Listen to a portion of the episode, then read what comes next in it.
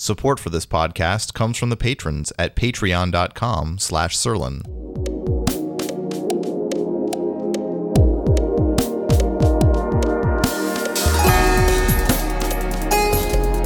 Hi, and welcome to Sirlin on Game Design, Episode 9, Pandante. And today with me is Aphodix and Mr. G Phantom. How's it going today, guys? Hey, how's it going? Hey, let's talk about Pandante because there is a Kickstarter for this incredible game. Isn't that right? That is yes, there is, and it's awesome. I'm a big fan of Pandante. I'm really excited for this. Okay, well, let's tell people what Pandante is even about because people might not be familiar with it. So, it is a gambling game that is panda themed and it's about lying. That's one of the main things. Do you have any take on it or any spin you'd like to tell people? I would summarize it as poker where you actually get to have fun. yeah, you know, I didn't set out to make it like a fixed version of poker, but people have said that a lot. It kind I mean, I guess it kind of is. So the two things we should talk about there is for expert players, like super hardcore players, and then for just casual regular people. So for the hardcore people, I think it has a higher skill ceiling. You have more moves and more maneuvers, and there's more ways to show that you are more skilled than your opponent. Right. There's more Isn't that- evaluation choices and there's more signaling for sure. Yeah, it's not based solely on luck, how actual poker is. You kind of really need to draw a good hand in the beginning, and in Pandante, you can actually work for it. And so, you know, that's just, there's a skill behind that. Well, I'm not saying poker is all luck because a better poker player would win in the long run. It's just that you have more tools. So, like I said, if you were more skilled, you have more ways to pull ahead. Um, but maybe we should talk about the casual people also because that's even a bigger effect. So, in regular poker, it's correct to fold a lot, like a huge amount. like how, how much would you say? I mean, sixty percent. I percent. was going to say at least 80%. yeah, okay, Yeah. yeah, sure, sure. I mean, if you're playing for serious, you should fold a lot until you get a hand that you can actually win with. And the reason for that is that there's a small number of playable hands. Most hands that you could be dealt are just not good enough to stay in. Do you think that's correct? Yeah, Or, that's, I mean, is that that's the, factually correct. Hmm that's factually okay? It's super correct then. What's kind of interesting here is that in Pandante, I didn't set out to fix that because it's boring. I mean, that would have been reasonable if I said that. But actually, what happened is that we really want the core mechanic of Pandante to come through of trying to win by lying. And we want as many players as possible in the running to be liars or to be challengers to those liars. So we want everyone to stay in. And we did all sorts of things to make folding way worse than a normal poker. And then it turns out that all the things we did, which are very effective, that make you not fold as much, they also just make it more fun. I mean, yeah, it's good that people are eligible to be liars, but it's just more fun if everyone is still playing the whole time, right? Yeah, of course. and no elimination. Another very important thing. When you play Pandante serious for real money, you should probably play it with elimination like regular poker, but there is a very solid mode to play it where nobody's eliminated. hmm I find regular poker very cutthroat. It's very hard to play poker with people who are really good with poker as a casual player. So I, I like Pandante because I feel like a casual player could still play with a high level Pandante player and probably still have fun. It's funny because I agree, but I would say it's as the perspective of the expert poker player, right? Where if you're an expert poker player playing with your friend who has no idea, it can be really frustrating because his moves are basically going to be random and the winner of the game is going to be decided on basically just at some point he's going to go all in and probably lose or, you know, whatever happens, right? But in Pandante, even if the, you're playing with people much worse than you, you could still have an interesting game going on. So one aspect there is if you were to play regular poker no limit. Let's say I felt that I had a little bit of an advantage on the current hand that we're playing and I'm going to really put the screws on you and turn them and just make you sweat cuz I'm going to bet so high that it's like psychological warfare. right? so that's a good move in poker. And that's why it's difficult for most families to play poker together because it's like psychological warfare with each other. You can't actually do that in Pandante. It's closer to limit poker. It's a little bit in between because you can still raise a fair amount, but I guess you can in limit poker too. But I wondered if Photox, what is your view on that? Like, it's, oh, it's definitely less psychological warfare than no limit poker. But what about compared to limit poker. Well, the betting structure is quite similar to the amount of betting you could do in limit poker, but the thing that gives Pandante a bit more of that psychological warfare element because limit poker is like the most benign and like sleep inducing activity I think I can think of.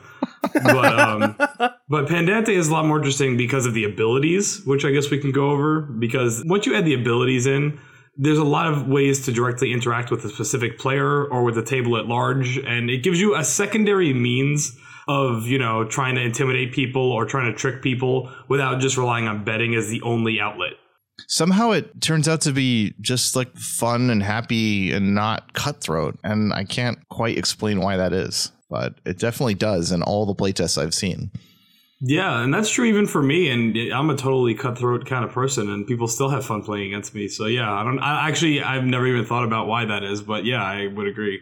I don't know. There's some kind of magic sauce going on. I'll just be thankful I think it's, it's the there. pandas. A lot of my my other games are very cutthroat. Like Yomi is very cutthroat. Right. Mm-hmm. But I don't know. Pandante people just are smiling the whole time. It feels like a lot of crazy things are going on you know, it doesn't feel like so calculated movements. They're, they are calculated movements. So I don't want to say they aren't, but kind of the craziness of the interactions with the abilities and getting cards and snacking. I don't know. It just actually I feels think, so I think appealing. I, I could I could kind of summarize what you're saying is that you know if you take a game like Magic the Gathering, where some of the time you really like to focus on what you're doing and not at all on the opponent's doing, and then compare that to Yomi, where you always have to be focused on what the opponent's doing.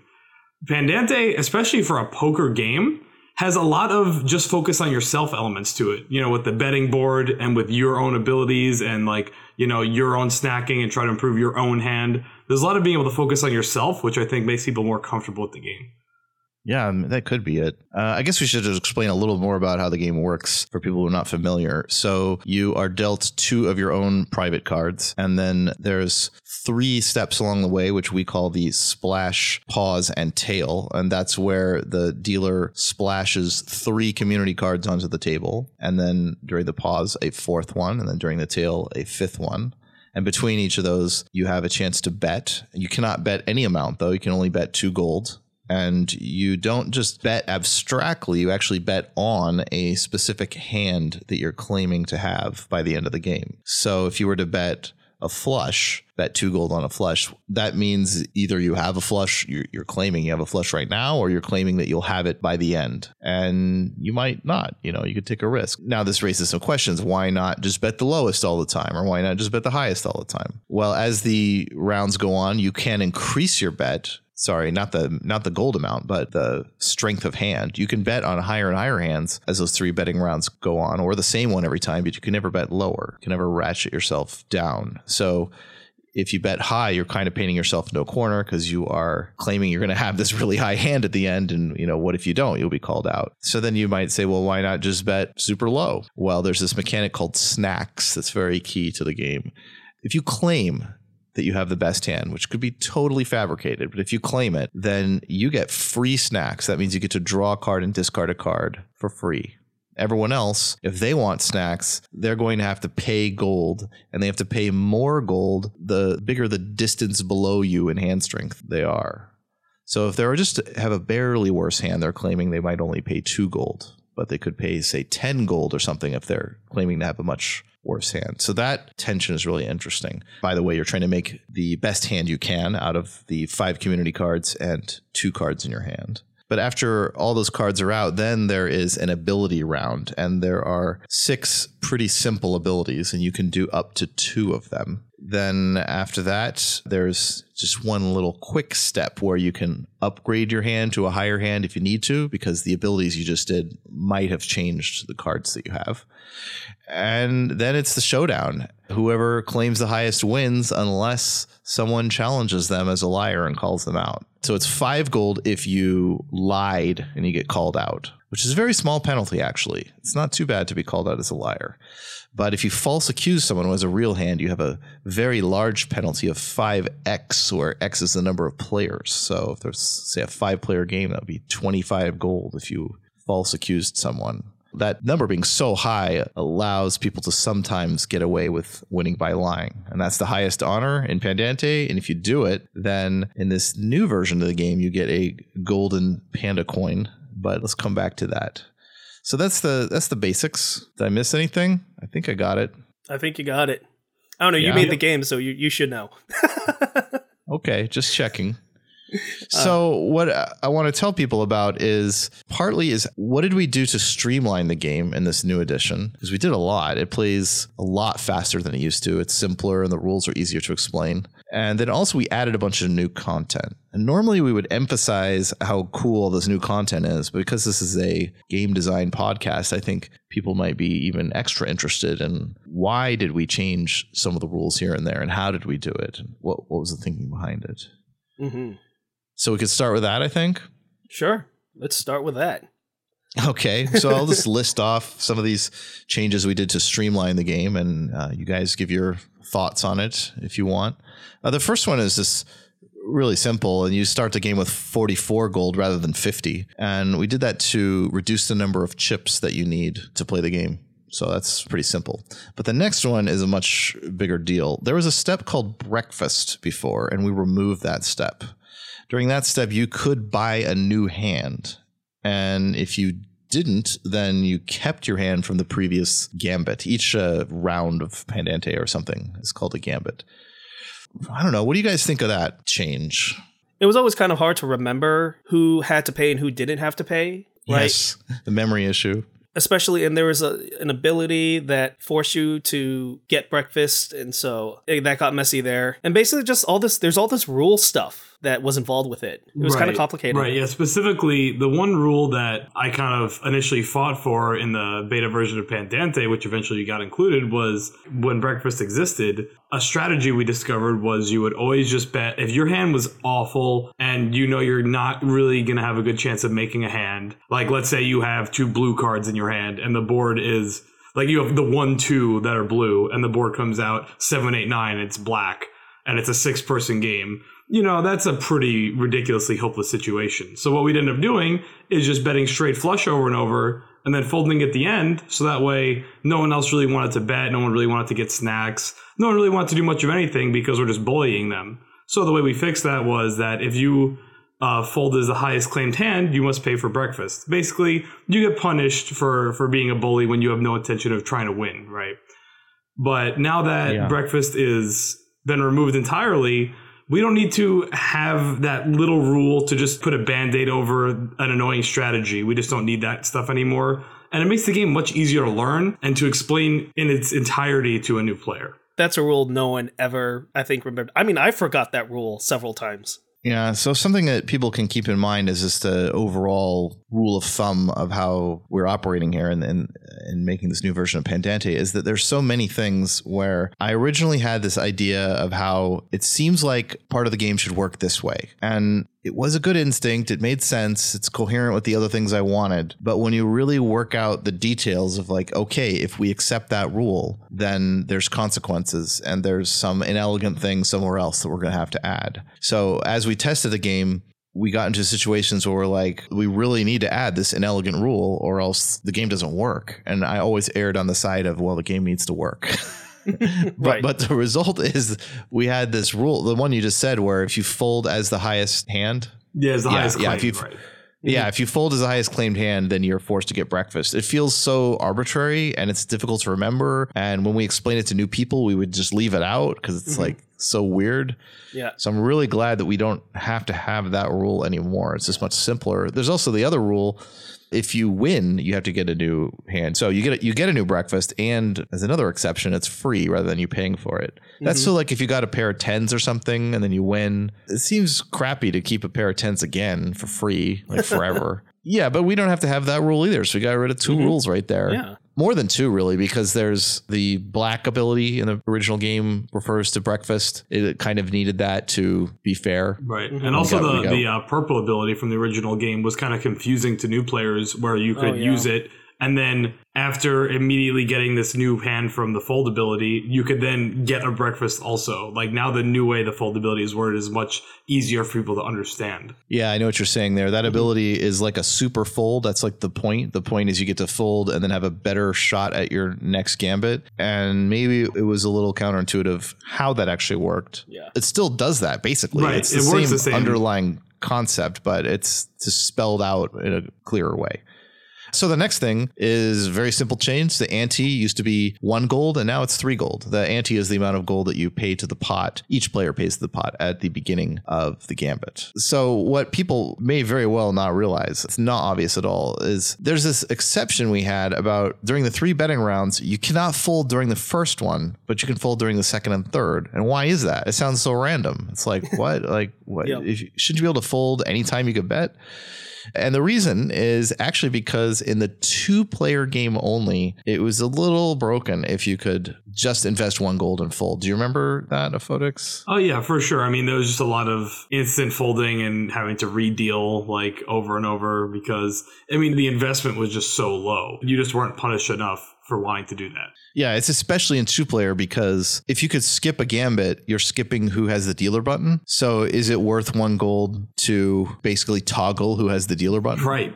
And there is a force that counteracts that, which is that if you decide to do that, you're allowing the other person to have a better chance of winning by lying and getting a gold panda coin. It's not like it was totally broken, but it was broken enough that we needed to say no. You need, you really need to invest three gold. It starts to function better at that point, but we don't need that rule anymore now. and it's basically like saying everyone has to buy breakfast, which used to cost two, and ante one. That totals three. And now we say, look, just pay three. Just always pay 3 mm-hmm.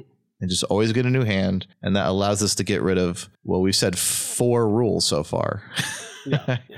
yeah. Yeah. Two from the first thing, plus a third one on one of the abilities, plus this fourth one about the exception on when you can fold. I remember going to Indiecade and we were showing this game off, and a lot of these rule changes were kind of based off that experience. At least I thought it was. And yeah, so, yeah, I think so. I mean, uh, Yeah. that, by then we'd have time to reflect on these things and could kind of see it with new eyes, know how mm-hmm. to how to fix things up. yeah, yeah. Uh, so the, the next thing is probably the most controversial change, and that is the abilities can no longer be challenged. And when people first hear that who like Pandante, they're a little skeptical because they're like, oh, well, isn't that isn't that one of you know important parts of the game? Like someone wants to do a certain ability, and they're supposed to have the correct colored card in their hand to be able to do that ability. So you would say, for example, I want to do the green ability. Then you'd go around the table and go, okay, player one, do you want to challenge that? Player two, do you want to challenge that? and so Mhm. on. Or you might say, I want to do the red and the blue abilities or something. And then you'd have to ask each person if they want to challenge. Does, does do you think they have a red and a blue? Do you think they have a red and a blue? Yeah. It took a long time. It took a really long time. It did. It took a long time. And the problem is that there's just too much time compared to what it brought to the game. So people could point out cases where it's interesting, and there definitely were those cases, especially interactions between claiming to have like a flush or a floosh, which a floosh is a four cards of the same color. Of course, any panda would know that. But uh, between like a red floosh and then maybe doing the red ability, which was a raise, it's like if you if you're claiming to have the red cards, like you're also claiming to have the ability. So yeah, that's kind of interesting. The problem is there's too many times that it's not interesting. And I mm-hmm. bet you remember from Indiecade stuff like someone said someone does the purple ability, which is the super fold, and then you got to go around the table like, do you think they have the purple? Do you think? And just everybody just is like, yeah, whatever, just fold. But it takes all this time to ask that mm-hmm. question. Yeah, totally. It, absolutely. There were just some abilities that just want to kind of go through. Uh, purple was one of them. Purple was probably the most constant. It was always, look, I'm going to purple. And then almost basically no one would ever challenge. Maybe one guy, like one guy in a hundred games might do it. And then it's like weirdly exciting, but it's kind of not worth it. Same with the green ability, which is to draw a card. By the way, I changed the names of all these abilities to be like more normal. Like drawing a card is called draw. Right, right. Like so you can just say the you know Mhm. the word like when the ability where you look at someone else's hand is called peek. So you Mhm. could just say like I want to draw it I want to peek. Use Mhm. normal language. That helps. Yeah. All right. So another uh, dimension to keep in mind here is that this change kind of goes along with the breakfast thing, with getting rid of breakfast. So in a version of Pandante before it shipped, like a beta version, it was all about this keeping your cards across gambits and the color of them totally matters and the color matters during the ability phase. And it mattered even more than in the shipped version because when you said like I want to do red, which is the raise ability. So one question is, do you have the red? And people could challenge that. But there was another thing about abilities could counter each other. Right. I don't know if you guys Yeah. played Oh, that. I like if you that. had. Yeah, if you had a green or a blue, or I f- I forget what, if you had a certain type of color, you could counter them. And so that mattered. Now colors really matter because you've got to care about who has which thing to counter you. And you could then, challenge like, the counter claim, right? you could challenge the counter. So someone's like, Yeah. I have the green that counters your red or whatever. And then we have to ask everybody at the table, like, well, do you really think they have the green to counter this? Mhm. And then after you resolve that, yeah, then you got to resolve like, do they really have the thing they're doing in the first place? You go around the table like multiple times, just resolve one single ability. Yeah. So the gameplay of that was actually good. It's just excruciating to play.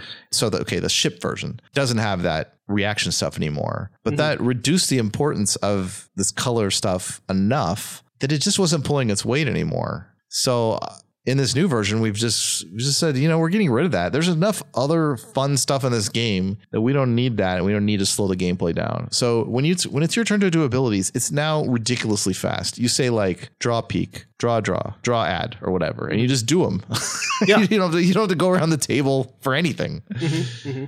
One of the things about the abilities in the version where there were colors, there was a lot of like kind of bluffing abilities. Like I'm gonna do an ability, and then someone's gonna call me, and then I'm gonna pay him, and it's like some sort of bluff. But I still feel like that's still kind of there. You know, if you're gonna say, "Oh, I have a flush, but I'm gonna use draw," it's still kind of like questionable, and so you can still kind of bait people out that way. So I feel like you still retained a lot of that, even though you don't have the colors. What ability you do is giving away information about your hand. That's what you're getting at. Yeah, yeah, and yeah.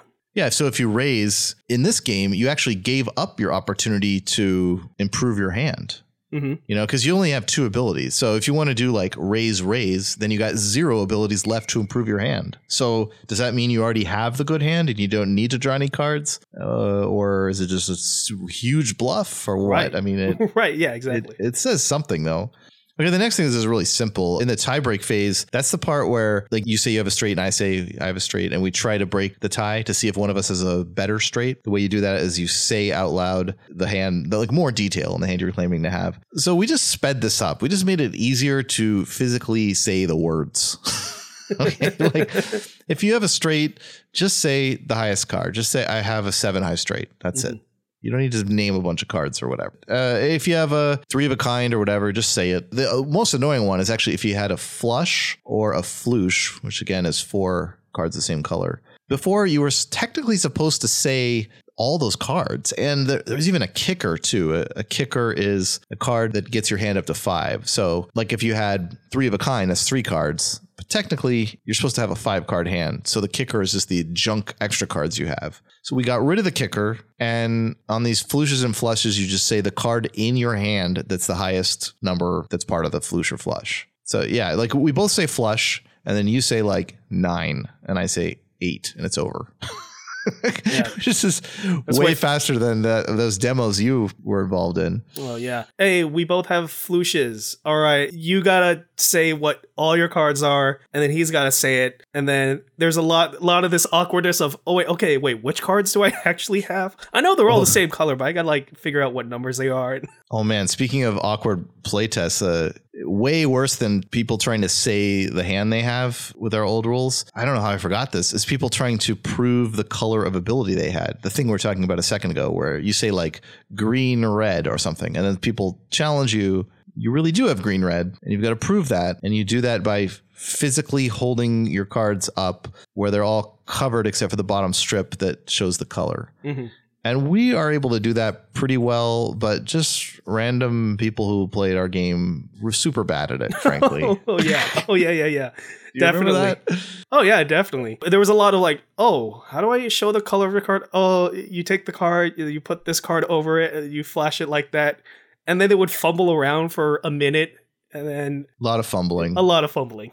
Yeah, and a lot of like just physical screw ups where they show the whole card. hmm Yeah. So we don't have that anymore. Yeah, that's another reason why the game is much faster because people can't challenge. You don't ask everyone one by one around the table. And then when a challenge does happen, you don't have to well because they can't happen anymore but there's no concept of like fumbling around with your cards trying to prove that you have a red or, or something Yeah. okay so after the tiebreakers the other huge thing is before you could challenge abilities and you could challenge their hand like at the end so we don't have the challenge abilities but we still have the part where you challenge your hand and i think we've managed to make this much faster so the original game, if you were out, like if you folded, or if someone called you out as a liar on your hand, that forces you to fold. But either way, if you folded, you could not challenge other people on their hands. And in this new version, you can. Whenever there's a challenge of someone's hand, everyone, even the folded players, can challenge. So, Aphodex, do you know the terrible rule exception that that gets rid of?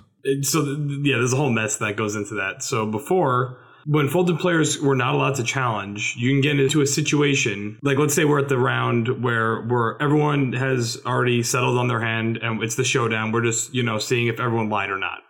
So every it turns out in this example, everybody lied about their hand and everybody got challenged on their hand. So Yep. everyone's So getting knocked one out. person, but there's one person left, Right. So that- who's yeah, last. Yeah. And now that last guy, he actually just has a pair in his hand, but he happened to have his bet sitting on full house, which is higher claim than a pair. So without adding exceptions, that guy should, according to win by lying, get uh, a Panda Lord because he won the hand and he is claiming a higher hand than what he actually has. So Yep. you need to add a rule where, okay, well, Well, why don't why don't we like that though? Oh, well, because the whole point of rewarding the win by lying thing is that you had to actually bluff someone. And in this case, you didn't actually bluff, you just survived. right. You didn't risk anything. You were never on the line. You never, yeah. It's just like because you were last, you just happened to be counted as win by lying. Like it wasn't winning by lying. It was just winning. Win by default, really. Yeah, win by default. So we needed to have this to fix that, this terrible exception where hand challenges went in reverse turn order, right? So if you were if you have the advantage of being able to choose your claim last, you actually get challenged first. And that was kind of embarrassing to have to explain. It to was new so, it was honestly so confusing that at some point with new players, I would actually just ignore that and hope they never like did the bad thing. Yeah, yeah. There was there was a lot of that when kind of demoing this game of let's just not tell them these rules unless Yeah. we have to. right. Okay, so folded players can challenge, and now challenges go in the normal order that anyone would expect they'd go in. Uh, another thing is that in the old game, because you could keep your hand across gambits, if you got challenged, there was a reason to not show your hand. Like you could just pay and say, "Oh, I lied." But you need to keep your card secret. But when we play this with more and more people, whenever people are challenged, they just naturally show their hand. They can't even stop themselves. right? Oh, yeah. So now right. that's now that's the rule. If you're challenged, just show your hand because there mm-hmm. isn't any such thing as keeping it for next Right. gambit anyway. Just just always show it. Another thing is that the challenges. Okay, let's say you've claimed a flush. We don't go around the table one by one and go, "Well, do you think he has a flush? Do you think we have a flush?" Everyone simultaneously reveals their choice of challenge or not, and that speeds things up a lot too. Mm-hmm. And then yet another change there is that let's say that more than one person, like three people, all challenged, only the first one in turn order actually counts. And remember that false accusing someone when they do have the hand, like if they really have the flush, it costs 5x gold. So in a five player game, that's 25 gold. Well, in these new rules, it's 25 gold once, not three times. So the first thing, the minor, it does a minor thing where it lets the challenging go even faster because if the first guy in turn order knows to like he knows he wants to challenge, he could just throw it down right away, and then everyone else's decision doesn't matter, so we could just move on. But the more important Yes. thing is that before in like let's say a six player casual for fun game, usually one if not two or three people pleading with the other players at the table either to challenge or not to challenge based on other people's challenging decisions because of thresholds where someone might win or lose if too many people challenge and they actually had their claimed hand. So you would have this bossy nerd problem Yeah, like one challenge, if it's real, if the person lied, would be enough to knock them out. But extra challenges piled on top of that, all they're really doing is letting that player win if they didn't lie. Right. Yeah, yeah. Yeah, okay, so all that's gone. I think the first thing you mentioned though is actually really significant that if a person early in turn order wants to challenge, it just saves everyone time. This the whole thing of simultaneous challenges is like it's way faster. We actually didn't know ahead of time. We're like, would it be faster? And like, oh my goodness, it's It's much faster. Right. Oh, after the first time playing with simultaneous challenge, I think it was pretty definitive. Like this has to be the rule. Yeah. And so back to winning by lying, uh, the rulebook has this pretty confusing definition of that. There's like, I don't have it in front of me, but there's basically like three steps, and you had to qualify in either step one or step two. And then you also had to qualify in step three. And if you meet all those conditions, then you uh, win by lying. And now it is just, did you win by lying? That's it. right. There's no there's no other steps or checks or whatever. yeah. It was pretty amazing to see the rules on that. I remember seeing the document that you showed, and I'm like, wow, that's a lot of rules, and now it's super duper simple. Yeah, so the original idea, like a long time ago, was if you win by lying, you should get a reward for the next gambit. And so that was the rule, just win by lying. And then we found more and more little problems. Like I said, the rule of thumb to understand all these changes is like there was an underlying idea, win by lying. We found more and more problems toward the end of development where it's actually kind of broken unless you add more qualifications and so on. So we did. But by taking a step back and changing some more fundamental things, we don't need to have those qualifications anymore. hmm In this case, it's the folded players can challenge thing that allowed us to get rid of Yeah. at least some of those checks. I forget what else. Well, There was. yeah, definitely. And again, it's one of those things that was just a pain in the butt to have to explain to new players. You kind of just wish it didn't exist, and you kind of hoped that when players played it, they would not come across any of these broken issues, so that you would never have to break their hearts with this complicated rule. Yeah. Let me move on to the Joker really quick, and then we'll come back to the winning by lying thing. I just want to get the Joker out of the way. So, the Joker is another case where it really feels like it should be any color and any number because that's what a Joker is. Okay, so that's Mhm. in any other game. So that's what it is. It counts as any color and any number. And then people complain like, "Oh, it's kind of too good. It's like a little too random how powerful it is and you happen to get it." And so we had this rule that said if you win with the Joker, then you only get half the pot. Now, if you lied, like if you didn't show anyone, then they don't know you won with the Joker, so you got the whole pot. But if you got challenged, then uh, you'd only get half the pot. Or let's say that you tied with another player. Well, then you actually only get a fourth the pot because you only get a half of your share of the pot. And then that's a little confusing because like the other guy gets half and then you get a fourth and then a fourth stays in. So, okay, no, forget that. A simple rule. All right. The new rule is you get the whole pot, just like always. There's no exception. But a hand with the Joker, a hand that uses the Joker, loses to an equivalent hand that doesn't use the Joker, a natural hand. So if I've got four nines and you've got three nines and a Joker, uh, that's too many nines, huh? Uh, if I had th- three nines, Well, no, that could exist as long as two of them are on the board. Oh yeah, yeah, yeah. You're right. No, that's fine. My example's fine. Anyway, I would win that because you used the Joker and I didn't. Mhm. Yeah. Right, and the key there is also the the fact that the kicker cards are now removed from the tie breaks.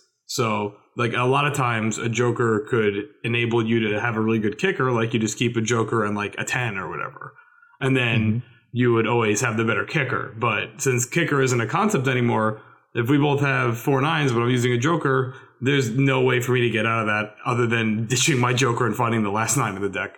Oh, you know, I just thought of another thing that interacts with this uh, that we forgot to mention. We actually switched the rank of Floosh and Full House. Oh yeah, that's a big one. Yeah, that is a big one. That is a really complicated mathematical topic, and we shouldn't even get into that. But at the end of the day, if you're going for a floosh, you actually have more jumping off points to improve that hand than if you're going for a full house. Mhm. And so that's why we thought, you know, the floosh really needs to be a lower rank. I mean, right away from playtesting that change, it, it felt better, but it interacts with the Joker too. Maybe a Photox can explain better than I can, but the Joker is just super good with flooshes. Right. Yeah. It's it just it, basically because of the range of hands that you can sculpt while possessing a Joker, like using the exact sample of Full House versus Floosh, you're allowed to keep so many open-ended hands or make so many open-ended decisions. When you're going for a Floosh and you have a Joker, you could be going for like three different things at once if one of them's a Floosh. But when you're going for a Full House, you pretty much have to specifically be going for a Full House and you really can't be going for much else at the same time. I mean, there's a little bit of wiggle room, but you already have to match something on the board, you know. The other thing is that the use of Joker to break ties. Like if we're both going for a Right. full house, uh, let's say I've got three sevens or something. You you know one of them is a Joker. I can't just like make those into tens because Right. the, you know I, ha- I have two sevens and the Joker is matching that. But on the floosh side, I can I can say. Uh, yeah, I just happen to have a ten. I just happen to have the best tie break card as part of my floosh. Right, yeah, the flu- the floosh, the flu- uh, floosh is like the only exception to like the kicker being removed from the jokers because it's technically not a kicker, right? But it still has like the same benefit where you get to win the rank battle because you have a joker. Right. hmm Yeah, so it's really good that that's lower ranked, and that is like a secret slight nerf to the Joker. Okay, so back to the winning by lying thing. So in the original game, if you won by lying, you could get a Panda Lord, and there's six of them for six different colors, and you depending on which color cards you had in your hand, you could choose which one. So that is simplified now. You just get the Golden Panda coin, Mhm. and you don't have to read a bunch of text or whatever or decide between several of them to know what it does. It lets you draw five cards and discard five cards, which you use as an ability during the ability phase. That's it. Once. Support for this podcast comes from patrons like you at patreon.com slash Sirlin. You can become a patron and support the development of more finely tuned Sirlin games, as well as more content on this podcast. And if you do, you get access to a sneak peek at art that's in development and playtest materials for upcoming games. You also get access to a special second podcast where you can hear behind the scenes of how we actually solve design problems. That's patreon.com slash Sirlin. All right, so how about new stuff? I think we've covered all the changes pretty much. Yeah, Yeah, I think so. Let's get excited about new things. I'm super excited for the new things. The Pandante expansion. Uh, these new things are actually really fun. So the first one is the part of the title of the expansion. It's Pandante Light and Dark, and it's a set of dark abilities. So the ones, oh yeah, one last thing. We did change the abilities a little bit. People can look that up on their own, but it changed the wording here and there, and uh, we got rid of the ability where you can steal gold. It just causes so many problems, and it's not even that fun. And Mhm. replaced it with a new ability called New Hand that lets you get a new hand. Yeah. But anyway, there's a totally different set of abilities now. You can flip your ability reference card over, and on the back, there's dark ones. So, uh, what do you think of the dark abilities? well, they were designed to make me angry. That's what I think. yeah, yeah, yeah. They they kind of are. Pandante is so lighthearted, and this is like the cutthroat Mhm. mode. It's actually Yeah. inspired by the special guest we often have. Garcia 1000 and Yeah, his was- crazy cutthroat friends. Yeah, I was just about to say that this mode was specifically made for Garcia 1000 and his friends. If you like to walk away from your gaming table with a bunch of daggers in your back, this is what we made for you. We're yeah, talking you can tr- trade cards with someone or delete one of the cards on the uh, Mhm. community cards. if you play Mario with a group of guys and it's all about throwing people off the stage, then you're going to love Dark Panda mode. It's hilarious that one of the abilities is lower, just to lower the claim that you had because probably someone screwed your hand, and so now you can Yeah. you can lower, which you can't normally do without that ability. hmm hmm All right, so that's a completely new way, different way to experience Pandante. Now, the next thing is my favorite feature. It is the casino cards. So it's like every gambit, we are going to a new casino, and each casino card changes the rules in some way. So there's a lot of variety there. Mm-hmm. I would say that's my favorite too. Like, I really, really like these casino cards. They're so much fun. Yeah, I feel like that was the first thing we came up to that inspired us to even make an expansion at all, right? Yeah, I think so. I think you, I think you suggested it. I and did. I know I s- did. And I and I said, well, what would they be? And then you just like rattled some off, and they kind of like designed themselves. yeah. You're like, you know, uh, Big Paw Casino, where you got three cards instead of two. And then that actually is one. hmm And the Quincino, which didn't make it. No, it did. Oh, well, it did make Oh, it though. It did? Oh, really? It's just not called the Mhm. Quincino, huh? It's no, it's not. Uh, it's, uh, it's Quince's Palace, I think. Uh, uh, that's close. That's close. Yeah. So in that, so Quince is about illusion, like a illusionary copy of himself or something in other games. And so here, there's instead of five community cards, there are two sets of five community cards. My favorite. yeah, that Mhm. that is nuts. That that casino. It's like Caesar's Palace, but only with more illusions.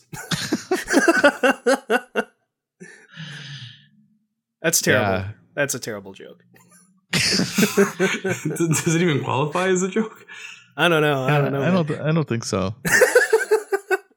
so uh, that just adds so much variety. And uh, on the one hand, you you don't really need to add variety. I mean, poker is the same every time, and people play it hundreds of times. And there's plenty of depth in Pandante without any of this stuff. But there's just a fun factor to changing things around. Oh yeah. each hand, Mhm. each gambit. So the next thing is about the panda lords from before. So we got rid of those and now they return as panda champions. The idea there is before there's these six panda cards that have a bunch of text on them and you hardly ever see them. And then when it comes time to pick one, you've got to like read them and like on the spot decide which one you want or whatever. Okay, so the new thing is no, you get a panda coin that just does a simple thing if you win by lying, but the panda champions you have throughout the game, you start with them. They're like your character, like in an asymmetric game where you pick your character. So there's six different power ups that you know you choose one, you have it throughout the game. They're also very fun. Yeah, Some of the abilities really make the experience kind of a little more wet and wild. yeah, definitely. And also, like that, there's a ton of variety. Considering that none of them are really that complicated, there's a ton of variety in how they play. And for people that enjoy different play styles, like I might like to be a more reserved player and plan my my whole hand out, and you might like to just go nuts at the end or you know whatever it is. Like there's really a character to support every play style. Like some of these pandas are just fun. The one where you get to have like more snacks is a lot of fun. So the simplest two are Waggles, the red hyper panda, says you get three abilities instead of two. So that's just it's simple and powerful. Another simple one is Bumbleclaw, the lazy panda, who says you get to act last always, even after the dealer. And that I found that is quite good. Yeah, some people are addicted to uh, the button. Yeah, when you get to go last, it means you always get to see what everybody else does before you have to make a decision. After you've played as Bumbleclaw and then you try to play normal, it's like it almost it's like so stressful. It's like, oh my god, I have to decide things without knowing everything. right? yeah, yeah, yeah, yeah. Mm-hmm. Those are the, the simplest ones, but then the craziest ones are I think Cassie, the blue panda, the idea is like Cassandra, the from Greek mythology, could see the future but couldn't change it. So Cassie, the paranoid panda, can see the next two cards after the splash. So she can see the fourth and fifth community cards before anyone else, like right at the beginning of the game. But you can't change them. You can change their order, but that's it. Cassie's for brainy players. Yeah, that's easily my favorite. easily my favorite of the the panda champions. Mhm. Yeah, Cassie is for brainy players. I think Mhm. you're right. Yeah, some people that are just you know, simple brutish players. Just give me a third ability. Yeah, that- that's all I need. Give I just more need to muscle. be. Yeah. Look, I just want to. I just want to draw three times. And then Cassie, you're doing these tricks like you know you bet floosh or something, and everyone's like, "Oh, Cass- Cassie's betting floosh." So are the next cards like the same color, or Yeah, yeah, yeah, yeah. But really they're not, and it's just a mind game. hmm hmm And then uh, the black one, that guy is crazy too. He looks like a typo or something when you read him. You're like, this, this, boy, this can't be real. Like, he gets to swap the fifth community card with a black card from his hand. Well, with with any card from his hand. If it's black, he can steal everyone's ante, which is a huge amount of money. Yeah, so it's like it just feels absurdly powerful, but Yeah. it's He's a lot it's, fun. it's also it's, it's a bit tougher to utilize in practice though, which is why he gets that great payoff. hmm Yeah, that, I mean that's the thing is that it, to actually affect who wins with that swap, or factoring in what percentage of the time you can get everyone's antes, it, it turns out to be fair. But when you read it, it just sounds crazy. Yeah. so that's the Panda Champions, and then the final thing we actually talked about this the Diamond Dreams mode in the other podcasts. In the Raw Game Design podcast, I brought up the concept that the the deluxe game has diamond chips, which are very fancy, but you only really need to use those when you play for real money. And when you play the no elimination, like social fun kind of way, you don't really need them. You can use them. Like if someone has a lot of money, you can have them swap out for a higher denomination so it's easier to count, but they're not really necessary. And I was like, you know, should we just cut them and sh- try to change the way the real money mode works? Although that would be a nightmare Mhm. or should we come up with a new use for them? And you guys said we should come up with a new use for them. So we did. And it's a Diamond Dreams mode. And in this mode, the diamond chips are not money, they are power ups. So you have like a limited, you start with three, you have a limited number of them. You can get more as you play.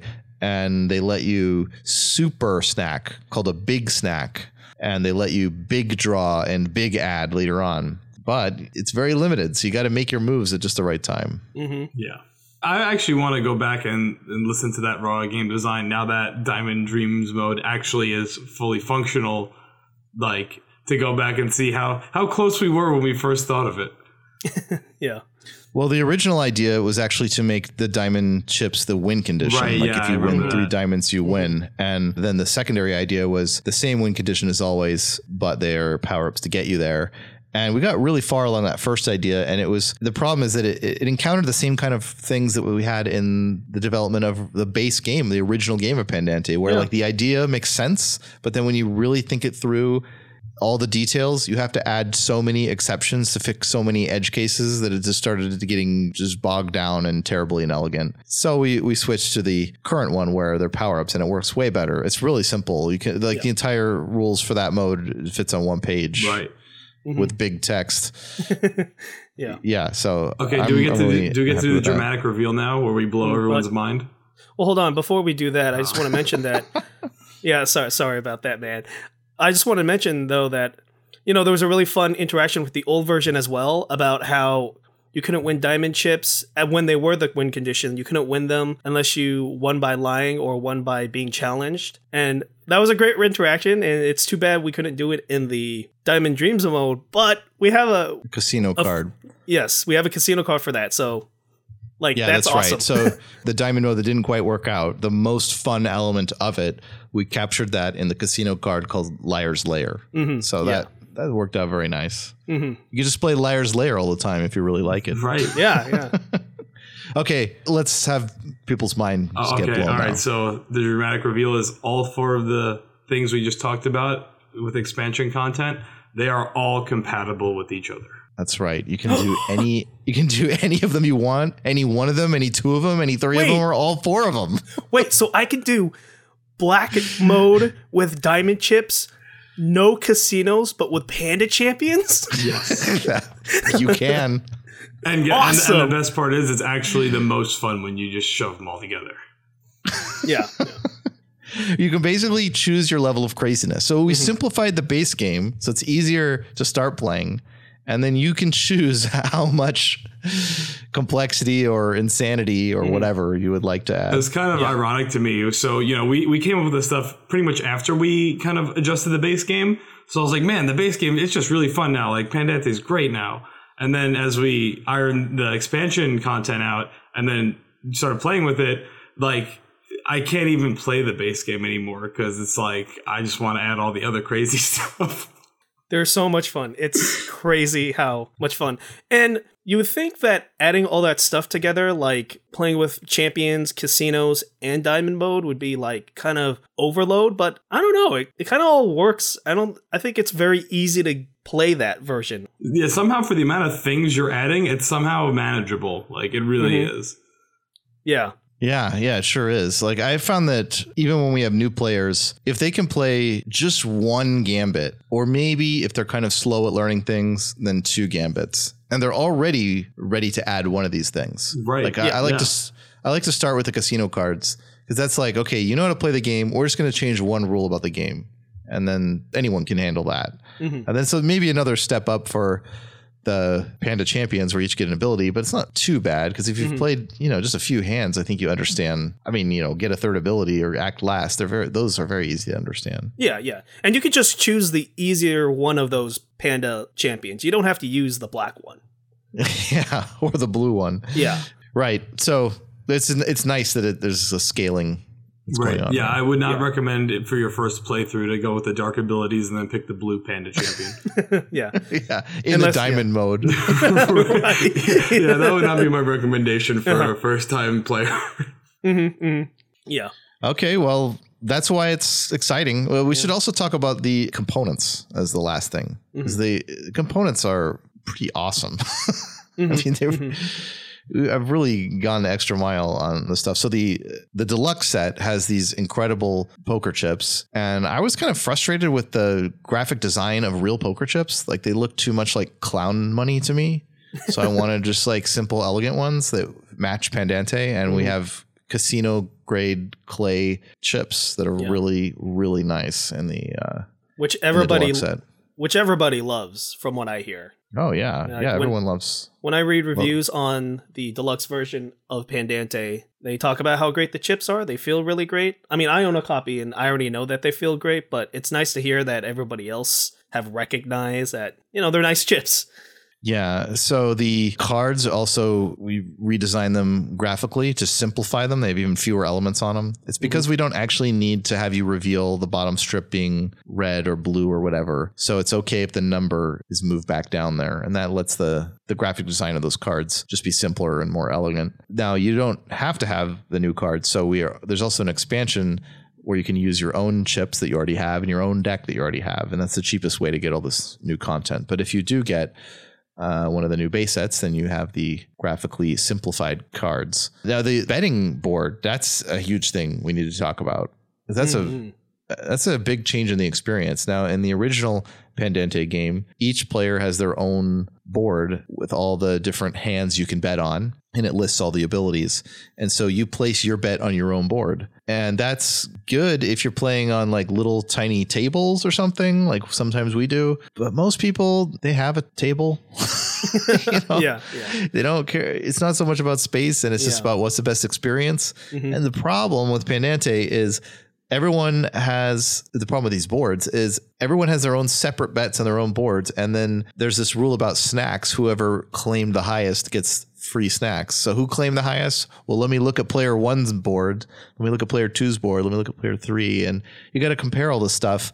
So our new version has this one big board in the middle, one big betting board, and the farther right your bet is, the higher it is. So each player has a different column or sorry i've got row and column mixed up each player has their own row and the columns are the hands and the rows are color coded and you each have a colored panda that's you even if you don't use the abilities that we talked about. You, you know you, take the red row or whatever. But it's just very simple visually to see whose bet is the farthest to the right because they're the highest. Uh, so I, I assume you like the new board. I remember you voted in favor of them like pretty much everyone did Yeah, I feel like we were both big advocates of the the new board. I think it's great. Yeah, I, I, you know, it was a really good point about how the smaller boards, again, they were really great for the tiny tables that we often had to play on for these play tests, which kind of, at least for me, it really colored my view a little differently in that, like, oh, everybody plays on small tables, but that's totally not true. Everybody has, like, people who would play this game would probably have a table to play on, like a big one. Yeah, I mean, it's not it's not like Pandante takes more space than any other board game. Right, exactly, it's- uh, right. Okay, so another thing that's related to these boards, the standard base set as opposed to the deluxe one, but the standard one, it now comes with miniature plastic chips. Now it didn't have any chips before, but now it has these small plastic chips. So in order to keep it as portable as possible, it's the box is the same size as it used to be. But that means the board is smaller than the deluxe version because the board fits in this smaller box. But it all works out because the, the chips that you put on it are a little smaller too. Uh, so, so the deluxe one has a full size bigger board and bigger chips that are you know the same size as normal poker chips. So I think people who want the base set will be happy that it does come with betting materials now. Yeah, it completes the set a little bit. Now they don't have to go fishing for like extra materials to play the game. They could just play it. Yeah. Yeah, we ask a lot of people ahead of time before shipping the game if they cared if the basic version had chips and pretty much everyone said that they didn't. That mm-hmm. the, they already had chips or they would just buy cheap ones. But then after we released it like it was like the opposite. It was like everybody complained. yeah. I think people might have underestimated how annoying it is to have to fish for that stuff or buy your own chips or even have to I think they were just jealous of the deluxe version's chips. Oh yeah, or, okay, or maybe that too. I don't know. Anyway, we have listened to the people and given them what they want. All right, now another thing about the components is this golden panda coin. So I have worked tirelessly to try to make a real metal panda coin. Mm-hmm. and there's a lot going on there because a real panda coin, I mean, a real coin, like the graphics on it are, they're actually 3D because there's like rounded corners and different heights of mm-hmm. different areas. So yeah, that's pretty tricky to make. but we did it. And after some iteration and testing and manufacturing prototypes, we have an awesome metal gold coin. Oh, really? You you have a sample or something? yes, it's incredible. Yes, it's Oh, it's fantastic. that's like awesome. I, I was a little worried about it. Like, is it really going to come together? Oh my god, it came together. It's fantastic. So we can include that if we're able to raise enough money on Kickstarter, and ideally, uh, we'd be able to raise enough to have it be in the deluxe set as well as the expansion, which is much cheaper. hmm So people could get it either way. Yeah, awesome. Yeah, and I have also investigated plastic cards. Now, people have asked for plastic cards forever for Yomi, and they are very expensive. Like, have you ever played with those, uh, Photix? Oh Like in yeah, I, I had, I had like probably twenty plastic decks, which probably cost me over three hundred dollars for all of them. yeah, I mean, well, they're more. Let's see, how much are they? Like more than twenty dollars per Right. deck. Oh yeah, yeah, actually, more than four. 30? Actually, yeah. I'm sorry, probably five hundred dollars for those or something. Ooh. Yeah, yeah, five hundred. Nice. Right? Yeah. like thirty a deck, or how? What does that work yeah, out to? uh, yeah. I- Well, in, in for poker decks, they usually come in two packs for whatever reason, and Mm-hmm. I think the breakdown was anywhere from thirty to fifty bucks for a two pack. But like you know, then you're figuring in shipping and stuff because it's hard to find that stuff like you know in a retail retail store. So Yeah, yeah, Yeah, and, and then keep in mind that the people who are producing that they are not producing some like specialized hobby board game. Like they're pro- right. I mean, Yeah. like the size of their print run is absurdly larger than what I can do. Yeah, right. The one you could ever Uh, do. So it's like it's pretty much unheard of in board games. There's either zero or one board game. Maybe I haven't I haven't heard of a board game that has plastic cards. I haven't heard of one either. Someone mentioned one. I forget what it is. Maybe there's one, but Hmm. probably zero. Anyway. It's no, it's it's no surprise because they're so expensive. I, I remember that when I looked into it on Yomi, it was like we could double the price of Yomi if the print run for the new edition was so large that it was larger than the sum of all Yomi decks that have ever been sold, like times two. right. Nice. Yeah, so nice. we could Then- we could then- we could double the then we could price double if we if we double the double all of the print runs ever combined. Yeah.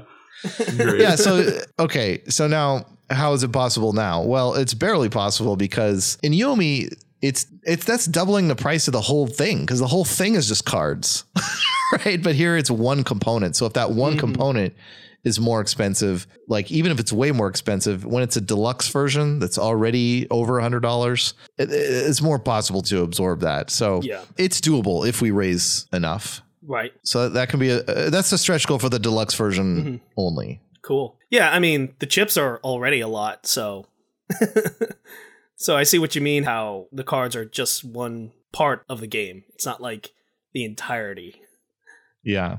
So the deluxe version has these incredible chips no matter what. It has this big betting board that's a much nicer experience. The box itself is pretty fantastic. It's that leatherette red box. It's got a magnetic seal in it. We always play with an old prototype one that I have, That's that is The- falling apart and yeah, that's not a production copy. The real the real box is Oh, they hold- they hold up much better. Yeah.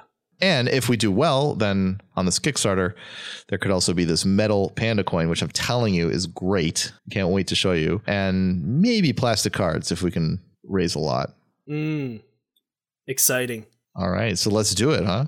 Yeah. Let's get the word yeah, out. for sure. yeah, definitely. So who, who do we tell about this game? Like I'm kind of torn because there's these two markets. Like, is it for casual board gamers? Is it for poker players? Like I, I don't know how to reach the poker I players. think it's for We seem to- every person alive. It's for every person alive, huh? Everyone. I, I Except s- people who hate fun and joy. Yeah, right, right. Like those guys do not. Well, I mean, yeah. you, I mean, you designed a mode for people that hate fun, so like you really do got that covered. Oh yeah, actually, yeah, we have yeah, them yeah, too. yeah, yeah. definitely, definitely. I don't know. It's it's tough. I would say I would say the casual board game market. I think they would really like it. It has the graphic appeal for that market and everything. Pandas are fun. Yeah, it does, but it's also legitimate gambling game. Like the really expert poker players, the people that play online like for money as is either part of their as either a job or as a supplement like a huge supplement to their income. They multiple of those people have said they wish they could play Pandante instead of poker Hmm. in that set in that setting. Well then, But it's just yeah. We need those guys to help us reach the poker community because I have failed trying to. Yeah. Well, I- I, don't know. Everyone try to do their part and get the word out. I, I feel Mhm. like if people just knew about this game or could try it or something, they would yeah. they'd be into it. Share it on Facebook. Share it on Twitter. Show it to your friends. Help us out. Okay, my uh, last word on this is that there's also a reprint of my game Flash Duel on the Kickstarter, and we've actually done balance changes and even simplified the rules of that game. Mhm. I don't, I don't know if you know about that, but I, I won't get into that now. But even that game is is nicer, smoother, easier logistics. Mhm. Yeah, Flash Duel still a favorite of mine. I still have people who really like playing that game. So it's a great little Oh. work game. Like you know, if you work at a game company and you're waiting for a build to go out, play around, play around with Flash Duel, and you're ready to go. Yeah, because it only takes a few minutes. yeah, yeah. All right. Well, I hope people enjoy these two games. If you have never played Pandante before, then there's the new base set, or if you are really fancy, you should get the expansion set because it's awesome. Or sorry, the the deluxe set because it's awesome. mhm. But if you already have Pandante, you could just get the expansion. Of course, some people are probably going to get a new base set, even if they had the old one, just so it's all stored in one box in a nice way. Yeah, But you don't have to. Mhm. You don't have to. The expansion is fine on its own. All right, that's it. Any last thoughts? Go team. Spread the word. Go team. Yeah. Hell, yeah. Let's raise pick a bunch blue- of money. It's like the blue panda. That's all I'd Mhm. say. Pick the blue man. I mean, you got Okay.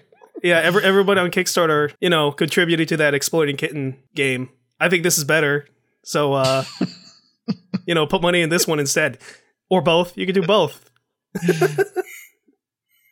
All right. Well, thanks for coming on, you guys. All right. Thanks. Take care. Yeah, no problem. right. Take care. Bye. Bye. And now for our special guest, Garcia 1000.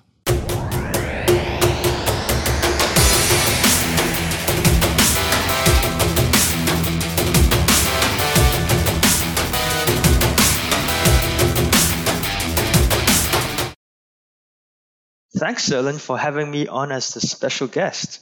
Oh, no problem. Thanks for coming. Uh, thanks. So uh, today uh, I thought of a topic we could talk about, which is how we uh, train ourselves in the art of rhetoric and in using chat uh, text and how we can apply that to real life. Yeah, we train all the time in how to say things in amusing ways or unfair ways as a joke. Yeah. Yeah, we're probably at least 15 times more powerful in this than a normal person. I And, think so. uh, We've had a lot of experience with it. Uh, you know, you said once that trolling with the rhetoric is sort of like sex, and that when it's consensual, it's really fun, and that when it's not, you shouldn't really do it. Yes, exactly. That's my view of trolling. You know, if it's fun for everyone, let's let's go hog wild. But if not, then let's hold off on it. I said hog wild yesterday uh, online. I don't know if you if you copied that. yes, Uh, yes. okay, great. So, um, so maybe we should uh, give some examples of the kind of like ridiculous statements we're talking about. Right. So uh, one example would be, uh, let's say uh, there's a minor flaw in an otherwise uh, perfect thing. So let's say.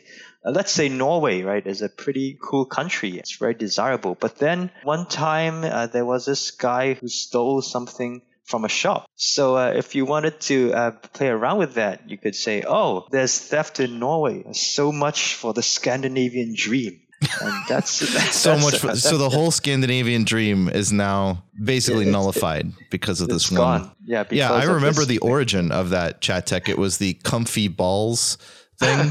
That's a brand Yes. name of underwear in Australia, and it's like a common thing there. So they applied for a trademark in the U.S., and the U.S. trademark office denied them, saying it's vulgar. And then you said so much for the sexual revolution. yes, that that that's that's what I said because you know, oh, that's the end of it. Right, Denied. just that one little thing, and all the work is erased. So that's a great tech to, to take a little f- flaw and then make it like this enormous thing. Yeah, we so have dozens of these. Yeah, yeah, it- so right, fun. and just just that right. We have dozens of these, but just even that one, the so much for X. It's hard to not just say that sometimes in real life for, for me, right, yeah, because like the Because opportunity so comes tempt- up, and then it's like it's like asking to be said. Yeah, it's it's it's really tempting for me also, and you know sometimes you just want to say it, and you know you basically know what the effect will be because people who haven't been exposed to these, it's like a forty-year-old woman seeing Candy Crush. It's like so no powerful. resistance, right? Yeah. Yeah, it's impossible to resist it. Yeah. So uh, so uh, so what's been your experience with using it? well, I use it mostly on my girlfriend, and uh, yeah, she just jokingly says that like she can't handle that right now. like she just knows that it's some kind of tangle of rhetoric that, that it's hard to get out of, and so she just Wow, laughs and tries to avoid it. Or sometimes she develops her own. Oh, I'm trying wow. to, yeah. Okay. Uh, here's one I, that was actually from her. We used to manufacture stuff in the United States, and then Ronald Reagan came along. Oh, So- so that's, it's you all know, his fault. right, right. Oh, the whole reason that we don't manufacture stuff is Ronald Reagan. Now, eh, what what I like there is that we actually do manufacture less now, and it sort of matches up with the timeline of Ronald Reagan. So it like kind of makes sense, but it's Yeah. totally it's totally unfair though. Yeah, and if you say, "Oh, but that's a spurious correlation," then people just look at you and say, "What? What are you talking about, man?"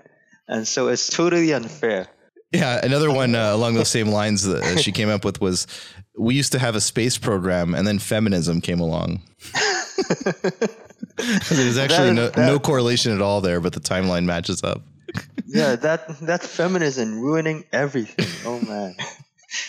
and you know what? For me though, it's I've had the opposite experience, which is that in real life, I'm tempted uh, to use these techniques, this chat technology, uh, Yeah. but it feels too powerful to use. It's like Too it's- powerful. It feels Hmm. sort of taboo, you know, like like if you're fighting against a four-year-old kid or something. That's what it feels like to me. So. Uh, Well, when you're So fighting what- for your life, you don't want to hold back on any taboo tactics.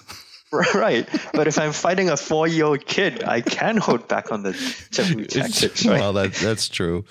So- But so- how do you? so- I mean, I've accused you before of having an uh, ATS, an autom- autonomic trolling system, sort of like breathing, uh, where you just don't really think about it. So why doesn't that happen to you in real life? Like, don't you just say all these clever, tricky phrases we've developed automatically without even thinking about it?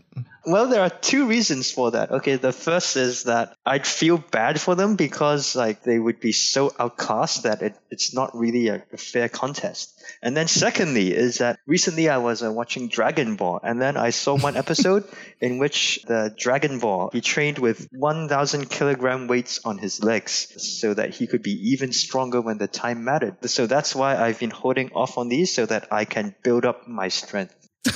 Well, how does that build up your strength, though? Wouldn't practicing Yeah. them build up your strength? Good question. Uh, that's a that's a very good question, and and, and It- yeah, and- it's sort of and a I'm glad you asked that, and and and it's true that maybe it doesn't build up, uh, but then on the other hand, maybe it does build up. So who knows? You know, I just gave you an opportunity to use one of our most common chat texts, and you didn't do it. You could yes, have used. Ho- yes, you could I'm have used the. Uh, yes. oh, that was part of the technique. Yes, that- because uh, you know some of our listeners they haven't been exposed to this this powerful uh, technology, so it's wrong to like it's wrong to just give them this without warning them about it. Okay, well, you could have used the in some ways tech. So how about this? Let's uh, let's just riff on that. Just go back. Just say any kind of in in some ways phrases. Okay, sure. Like like in some ways, the sun is the darkest star. Yeah, yeah. because you know, uh, well, uh, I'm dumb right now because I can't think of any ways in which that was true. But in Um, some ways, you're the smartest chatter of all. th- that that's true. Yes, uh, being dumb is in some ways the ultimate wisdom. I think. That's right. Yeah. What's so great about this phrase is you, if you do, if you don't use it, if you just say a statement like a regular statement, especially on the internet, I think most people's response is to try to tear you down and go like, "Oh no, there's some kind of edge case where that's wrong and you're Yeah, stupid yeah. or whatever." But if you say in some ways a statement there's almost no limit to how wrong you could be. You could say just these, you know, crazy opposite of true, just like totally false things and put in some ways in front. And then the burden is now on the listener or the reader, right? They've got Yeah, to think if- of a yeah. creative way if, that it's true. And if they can't, then what's wrong? How come they're not creative enough, you know? Yeah, they're dumb. Like if you say like, oh, in some ways, punching yourself in the face is a good way to wake up, and and they say, hmm, that's true. You know, maybe if you punch yourself in the face, toughens your face or something. So, yeah, uh, they- or they- maybe the startle response like gets your adrenaline flowing, and that might help. So maybe there are healthy. some ways. yeah. So so you have to think of why it's right instead of thinking of why I'm wrong. Basically, this is a very powerful. I think. Do you think there's some way we could make this into a game? I just, I really want to. I've been trying, you know, like apples to apples or Cards Against Humanity. But the trouble I run into, though, maybe you can think of a way out or or not. I don't know. But the trouble is that on the one hand, you, you want to have just blanks, just like like a Right, sentence with some blanks so they fill them in. But the problem is that's kind of not creative enough. And also, Yeah. it doesn't really work because a lot of the times these these form these sentence forms we use are so particular. You can't really put anything in there. You've got to put a certain kind of thing. So that doesn't right. work. Then the other way to do it is is like you just explain the form, like in some ways form, or we used to have X and then Y person came along form, and they could just fill it in however they want. But that's kind of like being a comedian. It's pretty hard. Yeah. Yeah, I, I was leaning towards the second method, but then what the problem I ran into is that it's hard to make it a game. It's hard to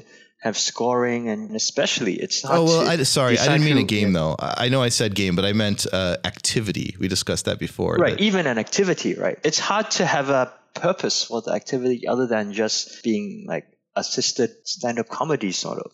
So that's that's the problem I ran into. Right. I mean, we can give you some kind of objective, like uh, make this person appear racist or whatever. Uh, like our right, friend right. BT, who recently admitted that he didn't have any ebooks against racism on his iPad.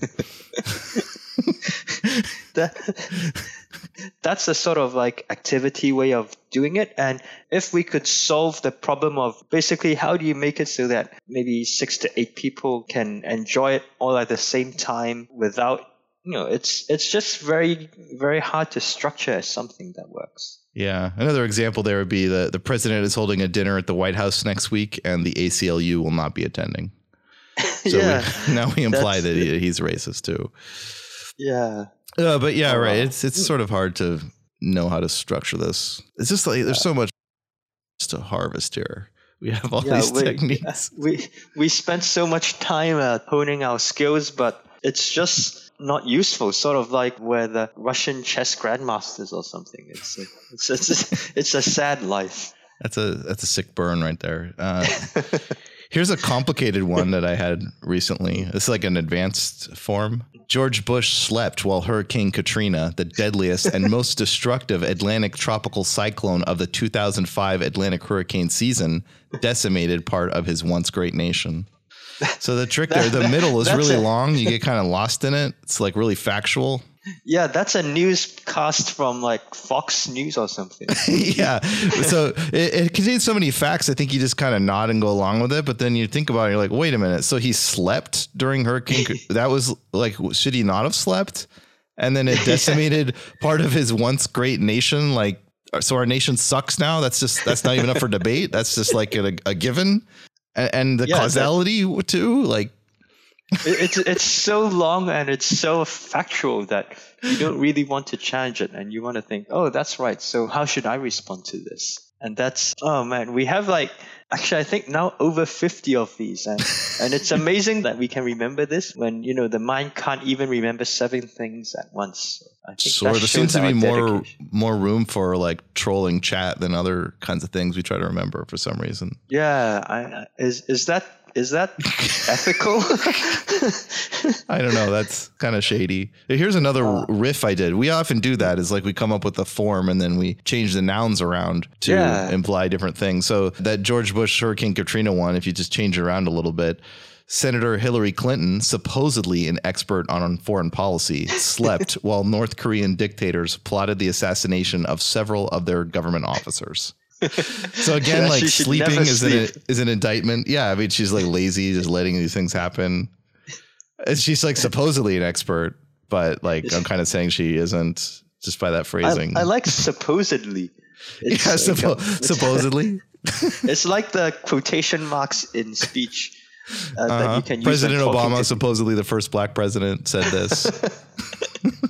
you can, you can use it for, even for facts, and it, it still makes it seem wrong. You know, like water supposedly vital for humans to live, and then, and, uh, and then you have some kind. Oh, really, water? Do you really need it? And then, and then that that's how these uh, these movements start. Well, in some ways, water is the least important thing for humans. I agree because.